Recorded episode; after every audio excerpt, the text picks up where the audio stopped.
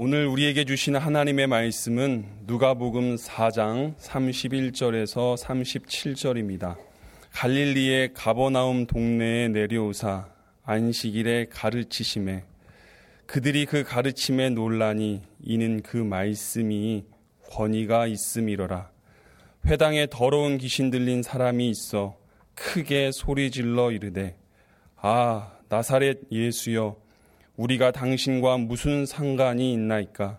우리를 멸하러 왔나이까?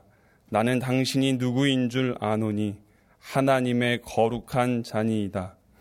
예수께서 꾸리, 꾸짖어 이르시되 잠잠하고 그 사람에게서 나오라 하시니 귀신이 그 사람을 무리 중에 넘어뜨리고 나오되 그 사람은 상하지 아니한지라 다 놀라 서로 말하여 이르되 이 어떠한 말씀인고 권위와 능력으로 더러운 귀신을 명함에 나가는도다 하더라.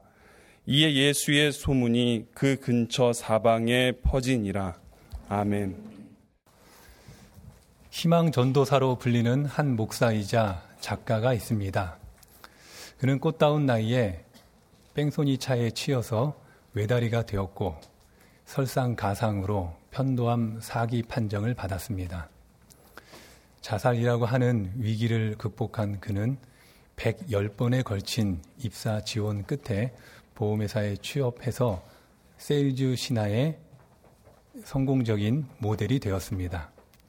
그는 전국을 다니면서 6천회에 걸쳐서 강의와 간증을 했고 무려 24세까지 이르는 베스트셀러의 작가가 되었습니다.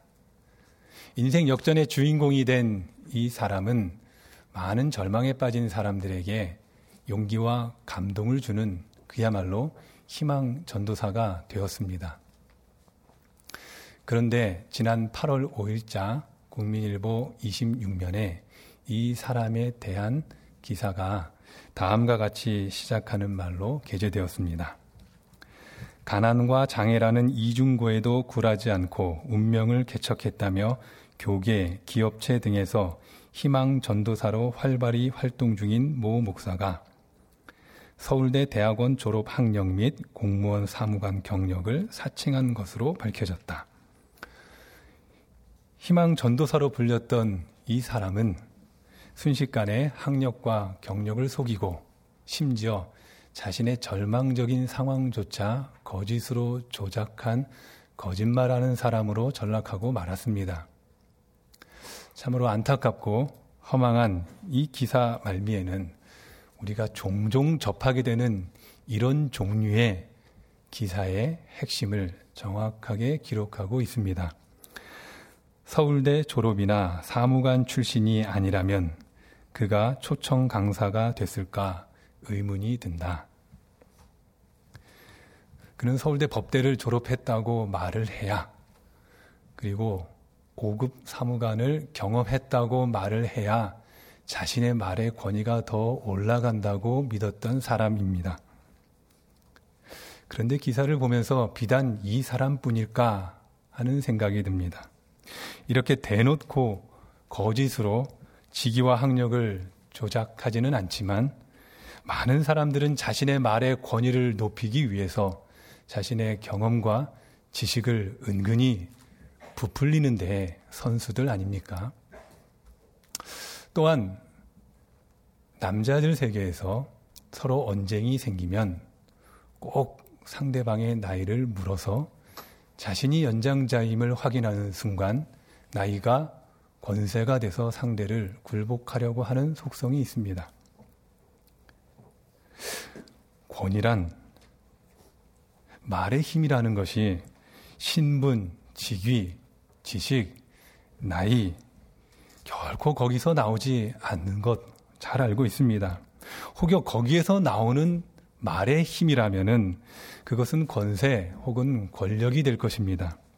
그 힘은 자기 자신을 높이고 상대를 굴복시키는 데 사용되는 무기에 불과합니다.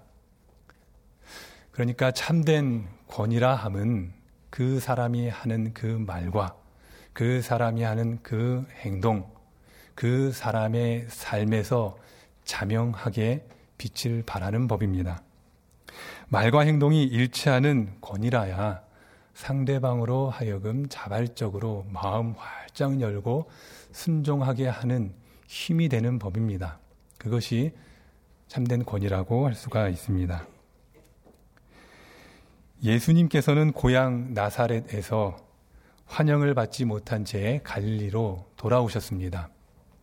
자기중심성이라고 하는 치명적인 죄의 노예가 된 고향 사람들로부터 배척을 받으신 것입니다. 갈릴리 가버나움으로 돌아온 예수님은 안식일마다 회당에 들어가셔서 말씀을 읽고 가르치셨습니다. 그런데 이 예수님의 가르치심은 다른 율법 교사들과는 근본적으로 달랐습니다. 본문 31절과 32절입니다. 갈릴리의 가버나움 동네에 내려오사 안식일에 가르치시되 그들이 그 가르치심에 논란이 이는 그 말씀이 권위가 있음이러라. 예수님의 말씀에는 권위가 있었습니다. 그 말씀에 사람들이 깜짝 놀랍니다. 다른 율법 선생님들은 하나님에 대해서 율법에 관해서 지식을 해석하고 전달하는 설교자에 불과했습니다.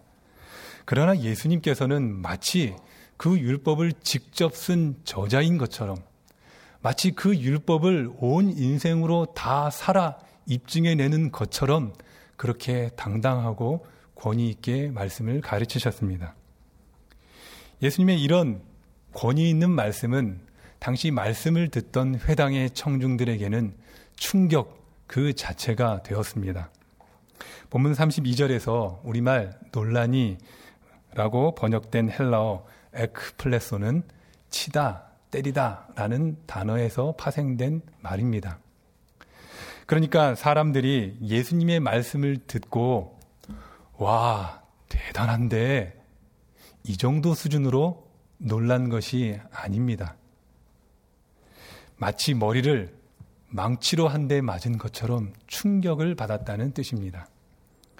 실제로 예수님께서는 사람들의 굳어질 대로 굳어져 버린 그 완악한 심령을 말씀으로 내리치셔서 회개에 합당한 열매를 맺으라고 하나님 나라의 메시지를 그들에게 처음부터 전파하셨습니다. 예수님께서 말씀을 전하시던 갈릴리 가버나움 회당 속으로 그 회당의 풍경 속으로 한번 상상해 보겠습니다. 그 회당에 모여 있었던 사람들은 태어날 때부터 자신의 의지와는 상관없이 자기의 선택과는 상관없이 말씀을 듣고 말씀을 암송한 사람들입니다. 8일 만에 할례를 받고 그리고 부모의 품에 안겨서 예배를 드리던 사람들입니다. 그 중에 어떤 이는 율법 단 한 자라도 놓칠 수가 없어서 눈을 크게 뜨고 귀를 쫑긋 세우고 앉아 있습니다. 어떤 이는 긴 가뭄에 농사가 다 망쳐버려서 밭에 소출이 줄어들어 걱정이 돼서 도무지 말씀이 귀에 들어오지를 않습니다. 어떤 이는 로마의 폭압 속에서 그 불의와 폭력의 현실 속에서 도대체 이 율법 말씀은 왜 현실에 아무런 대답이 되지 않는지 답답한 마음에 분노를 사기며 앉아 있습니다. 그 중에 어떤 이들은 지겨움에 지쳐서 설교 시간을 부족한 잠을 보충하는 시간으로 삼고 버티며 앉아 있습니다. 물론 가끔씩은 그 율법의 말씀에 교훈이 돼서 말씀대로 결심하고 싶은 날도 있습니다.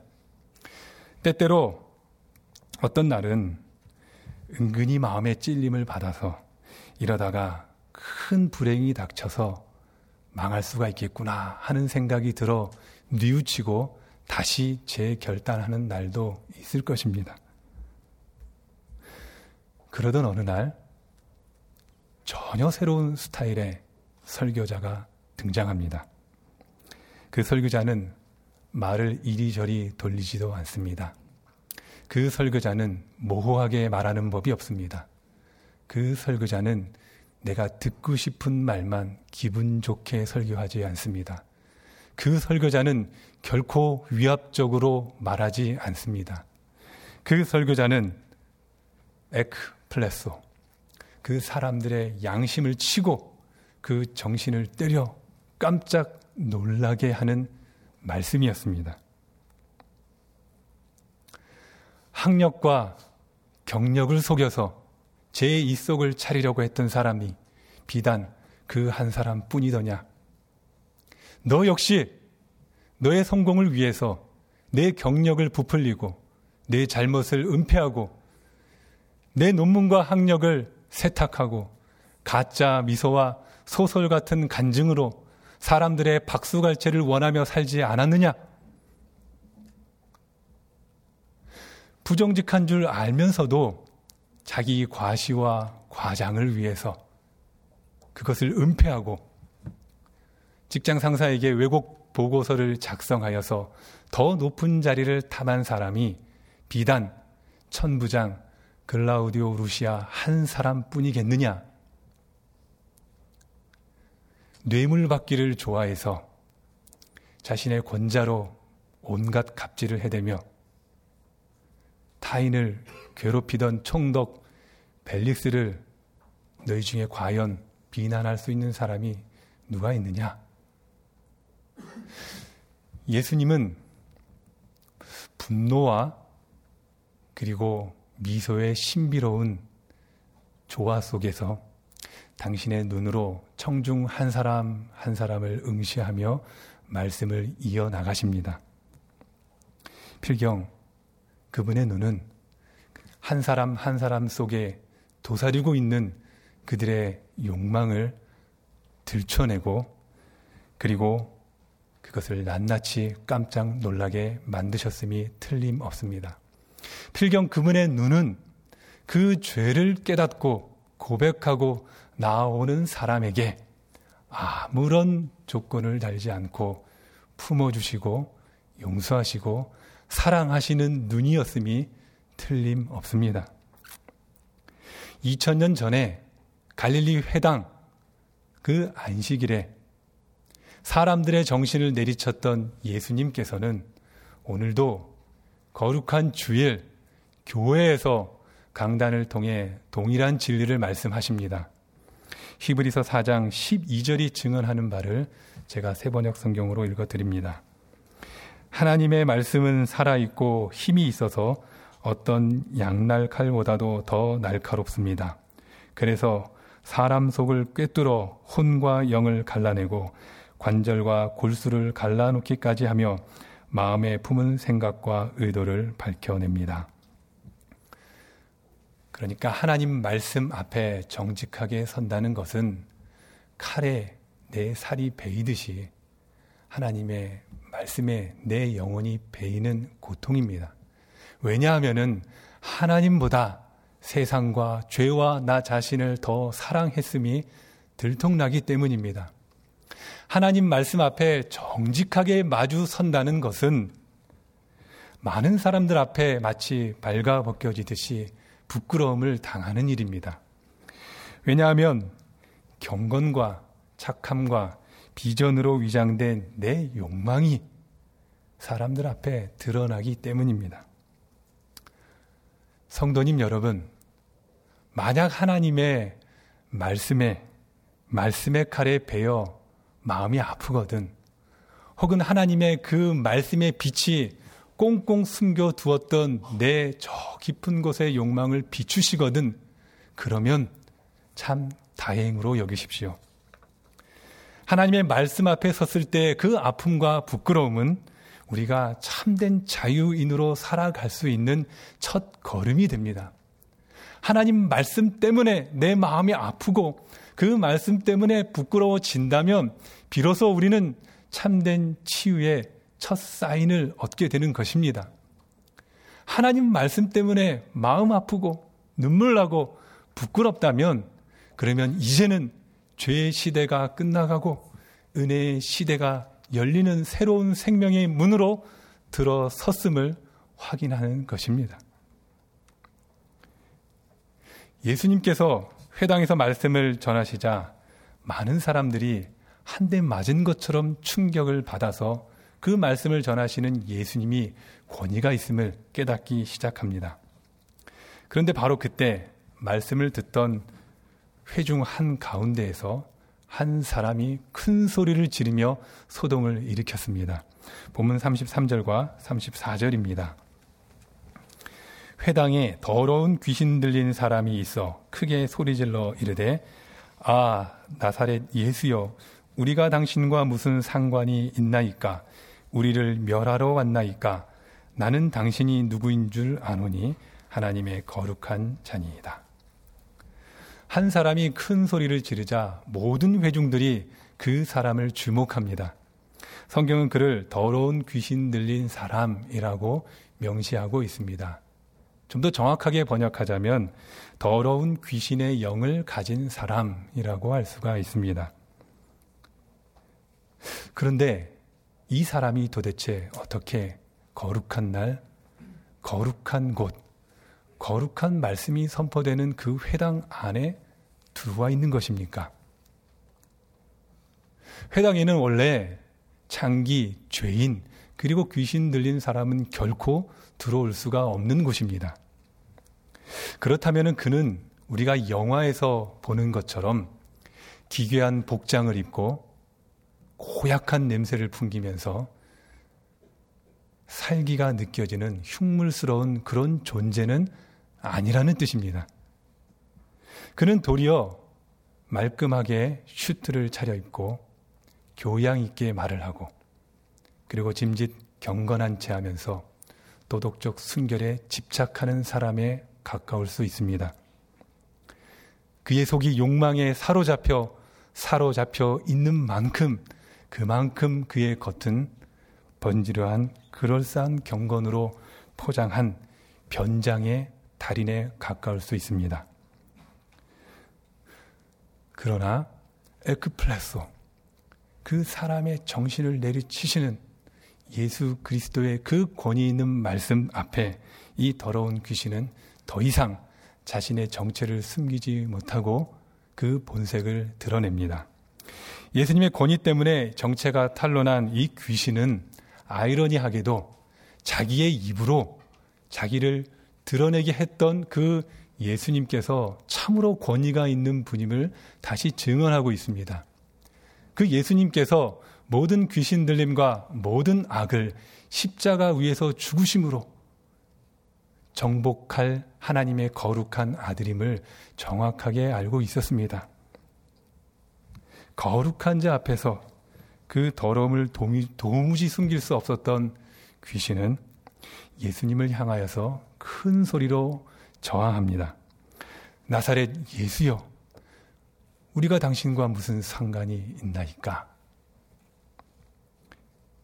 이 귀신의 소리는 마치 그 회당에 있었던 많은 사람들의 욕망의 대변인이라도 되는 것처럼 저열한 3단 논법으로 예수님께 공세를 취하고 있습니다.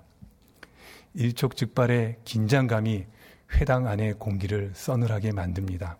사람들은 벌떡 일어나서 외치는 그 사람의 임을, 입을 주목합니다.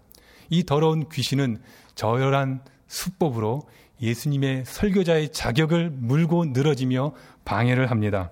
아, 나사렛 예수여, 우리가 당신과 무슨 상관이 있나이까? 이 말의 뜻이 이렇습니다. 아하, 이 시골뜨기 양반 좀 보게.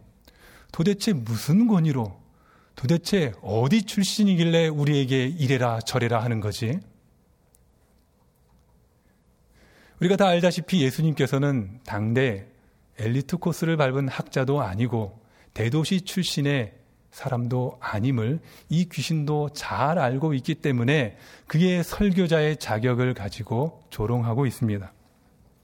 이어서 더러운 귀신은 예수님의 이 말씀의 선의를 모르지 않습니다. 그러나 악의를 가지고 곁에서 말씀을 듣는 청중들의 그 마음을 교란하기 위하여서 교활한 미끼를 던지고 있습니다. 우리를 멸하러 왔나이까? 이 말의 미끼로 낚으려고 하는 사람들의 마음이 무엇이겠습니까? 그래, 당신 말이 맞다고 치자. 그러면 우린 다 망해. 뭐? 세금을 정직하게 내라고? 뭐? 오른뺨을 치거든 왼뺨을 돌려대라고? 아니, 우리를 괴롭히는 저 로마 병사를 사랑하라고? 심지어 저 사악한 세리들까지 사랑하라고? 먹고 사는 것 염려하지 말고 하나님께 다 맡기라고? 그랬다가는 다 망해. 이 세상은 그렇게 순진한 생각과 이상적인 생각으로 살아낼 수 없는 냉혹한 곳이야. 그랬다가는 나만, 나만 다 망하게 되어 있어. 어딜 감히 우리를 망하게 하려는 수작인가? 마귀가 하는 이 말이 사실 맞습니까? 결코 예수님의 진리는 진심은 그것이 아닙니다. 예수님께서 말씀으로 사람들의 마음을 치시고 그 양심을 찌르신 이유는 우리를 망하게 하려고 아프게 하려고 하는 것이 아니라 사랑하기 때문에 두려움이 아니라 더 풍성한 삶을 누리게 하기 위해 하나님께서 주시는 이 땅에서의 삶을 살아가도록 하기 위하여 그렇게 말씀하신 것입니다. 온갖 더러운 욕망으로 사람, 사람들을 조종하던 귀신의 시대를 이제 다 끝내고 거룩한 성령의 시대를 열기 위하여서 주님께서는 사람들의 마음에 놀랍도록 충격적인 말씀들을 하신 것입니다. 그 권위와 사랑 앞에 항복하려고 하는 그 순간에 귀신이 사람들의 마음 속에서 미혹을 합니다. 저 나사렛 예수의 말을 듣고 쫓다가는 우리는 다 실패하게 될 거야. 망하게 될 거야. 나만 낙오하게 되는 것 아니야. 더러운 귀신의 주장은 한마디로 말하자면 그러니까 내 마음대로 살게 내버려 둬입니다. 그냥 미워하며 살게 내버려 둬. 그냥 불평하고 불만하며 불만을 가지며 살게 내버려 둬. 근심에 갇혀서 살게 이제 그만 내버려 둬. 끝도 없이 욕망하고 탐하며 살게 이제 제발 내버려 둬. 망해도 내가 망할 터이니 제발 나에게 이래라 저래라 하지 말고 이 영역으로 넘어 들어오지 마. 라는 것이 이 더러운 귀신의 주장입니다. 더러운 귀신과 귀신에 사로잡힌 욕망의 사람들은 예수님께서 말씀으로 사랑의 눈으로 우리 앞에 한 걸음 다가오시면 그 사랑을 받을 줄 모르고 한 걸음 뒤로 물러납니다. 왜냐하면 자신의 그 완고한 자아와 그 욕망으로 인해서 그분께서 들어설 내 안에 공간이 없으니 뒤로 물러납니다. 또한 그들은 성경 말씀을 의심하고 곡해하고 그리고 무시합니다. 현실을 모르고 세상을 몰라서 하는 뜬구름 잡는 말이 성경 아니더냐 생각합니다. 그러나 하나님의 거룩하심을 거부하고 그분의 사랑을 밀어내면서 하나님과의 분리 속에서 그저 자신의 욕망을 주인 삼는 그 사람의 내면은 자기 딴에는 거기가 가장 편안한 안방이고 가장 편안한 자기의 왕국일진 몰라도 실상은 바로 그 사람의 내면은 귀신의 놀이터가 될 수 있는 법입니다. 예수님의 가르치심은 진실로, 진실로 권위가 있었습니다. 겉으로 멀쩡하게 보였던 그 한 사람 속에 도사리고 있었던 그 귀신의 정체를 간파하고 드러내셨습니다. 더러운 영이 거룩한 분과 감히 한 공간에서 마주할 수 없는 법입니다. 귀신도 하나님의 아들 앞에서 자신이 결국에는 멸망할 수밖에 없는 존재임을 알았기 때문에 귀신 스스로도 그것을 입으로 고백합니다. 그러나 예수님은 단지 죄와 그 사람 안에 더러운 욕망과 더러운 귀신을 그저 들춰내기만 하시는 분이 아닙니다. 본문 35절과 36절을 제가 읽겠습니다. 예수께서 꾸짖어 이르시되 잠잠하고 그 사람에게서 나오라 하시니 귀신이 그 사람을 무리 중에 넘어뜨리고 나오되 그 사람은 상하지 아니한지라 다 놀라 서로 말하여 이르되 이 어떠한 말씀인고 권위와 능력으로 더러운 귀신을 명함에 나가는도다 하더라. 예수님은 회중 속에서 떠들어대는 그 귀신 앞에서 조금도 물러섬 없이 흔들림 없이 권위 있게 말씀하셨습니다. 그의 눈을 응시하며 잠잠하고 그 사람에게서 나오라. 그러자 그 즉시 그 사람은 자유를 누렸습니다. 그리고 곁에 있던 많은 사람들은 깜짝 놀라고 맙니다. 36절에서 우리말로 놀라로 번역된 헬라어 탐보스는 32절에서 사용된 논란이와는 다른 단어입니다. 이 탐보스는 할 말을 잃게 만드는 경이로운 사건을 목격할 때 쓰는 놀라다라는 단어입니다.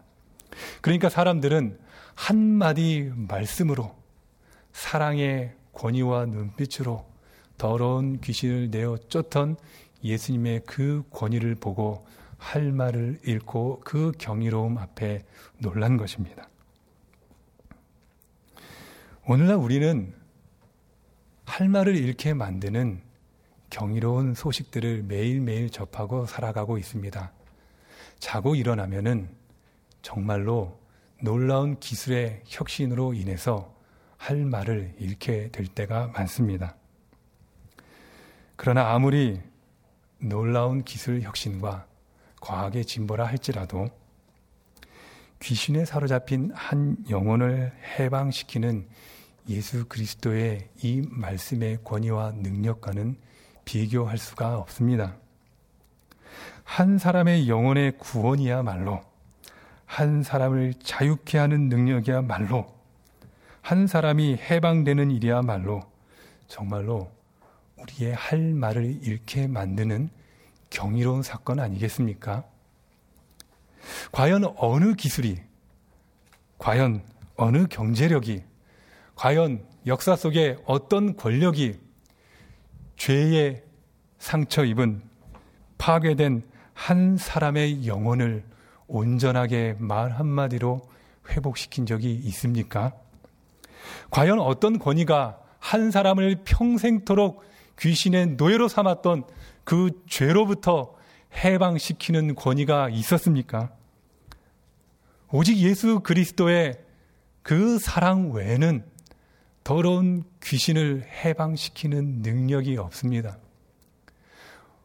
오직 예수 그리스도의 그 말씀의 권위 외에는 욕망에 사로잡힌 한 사람의 내면을 자유하게 한 적이 없습니다. 오직 예수 그리스도의 그 십자가의 은혜와 부활의 능력 외에는 죄와 사망으로부터 구원해 낼 수 있는 분이 없습니다. 우리는 모두 무언가에 중독된 중독자들입니다. 정도의 차이가 있을 뿐입니다. 저마다 다 무언가에 사로잡혀서 살아가고 있습니다. 좀 더 강한 것에 사로잡혀야만 지금보다 더 안심할 수 있고, 지금보다 더 평안할 수 있고, 지금보다 더 나아질 수 있을 것이라는 조급함 때문에 오늘도 더 강력한 무언가를 찾아 사로잡히려고 그렇게 헤맵니다. 이것이 현대인들의 심각한 질병입니다. 어떤 이들은 권력의 맛을 본 이래로 권력에 사로잡혀 삽니다. 권력, 힘이 있어야 내 자신이 살아있다라는 사실을 사람들에게 보여줄 수가 있기 때문입니다. 어떤 이들은 만몬에 사로잡혀 살아갑니다. 돈이 있으면 못할 것이 없고, 못 살 것이 없고, 남 부럽지 않게 살아갈 수 있는 환경이 주어지기 때문에 돈에 사로잡혀 삽니다. 어떤 이들은 명예에 사로잡혀 삽니다. 자기 자아의 그 우월성을 사람들 앞에 인정만 해줄 수 있다면 기꺼이 영혼도 팔아버릴 기세입니다. 어떤 이들은 외로움에 중독됩니다. 그래서 온갖 음란물에 사로잡혀 살아갑니다. 어떤 이들은 인터넷 사이버 세계에서 헤어나올 수 있는 출구를 못 찾아 그곳에 탐닉하며 살아갑니다. 어떤 이들은 사랑과 인정이라고 하는 그 박수 갈채에 목을 메어 어떻게 해서든지 성공하고 어떻게 해서든지 성취를 이뤄내어 권력자들의 눈을 바라보는 것에 사로잡혀 살아갑니다. 어떤 이들은 소비하고 쇼핑하는 일에 사로잡혀 삽니다. 어떤 이들은 소유하는 일에 사로잡혀 삽니다. 어떤 이들은 자기 자신의 그 자아를 치장하고 치장하고 끊임없이 치장해도 만족할 줄 모르는 거기에 매여 살아갑니다. 무수히 많은 것에 매여 살아가면서 거기에 사로잡히고 거기에 노예가 되고 그것을 숭배하며 살아갑니다. 그러나 그것이 궁극적으로 내게 행복을 주고 만족을 줄 수 없음을 잘 알면서도 그거 외에 다른 것을 몰라 여전히 더 강력한 것을 찾아서 사로잡혀 살려고 애를 씁니다.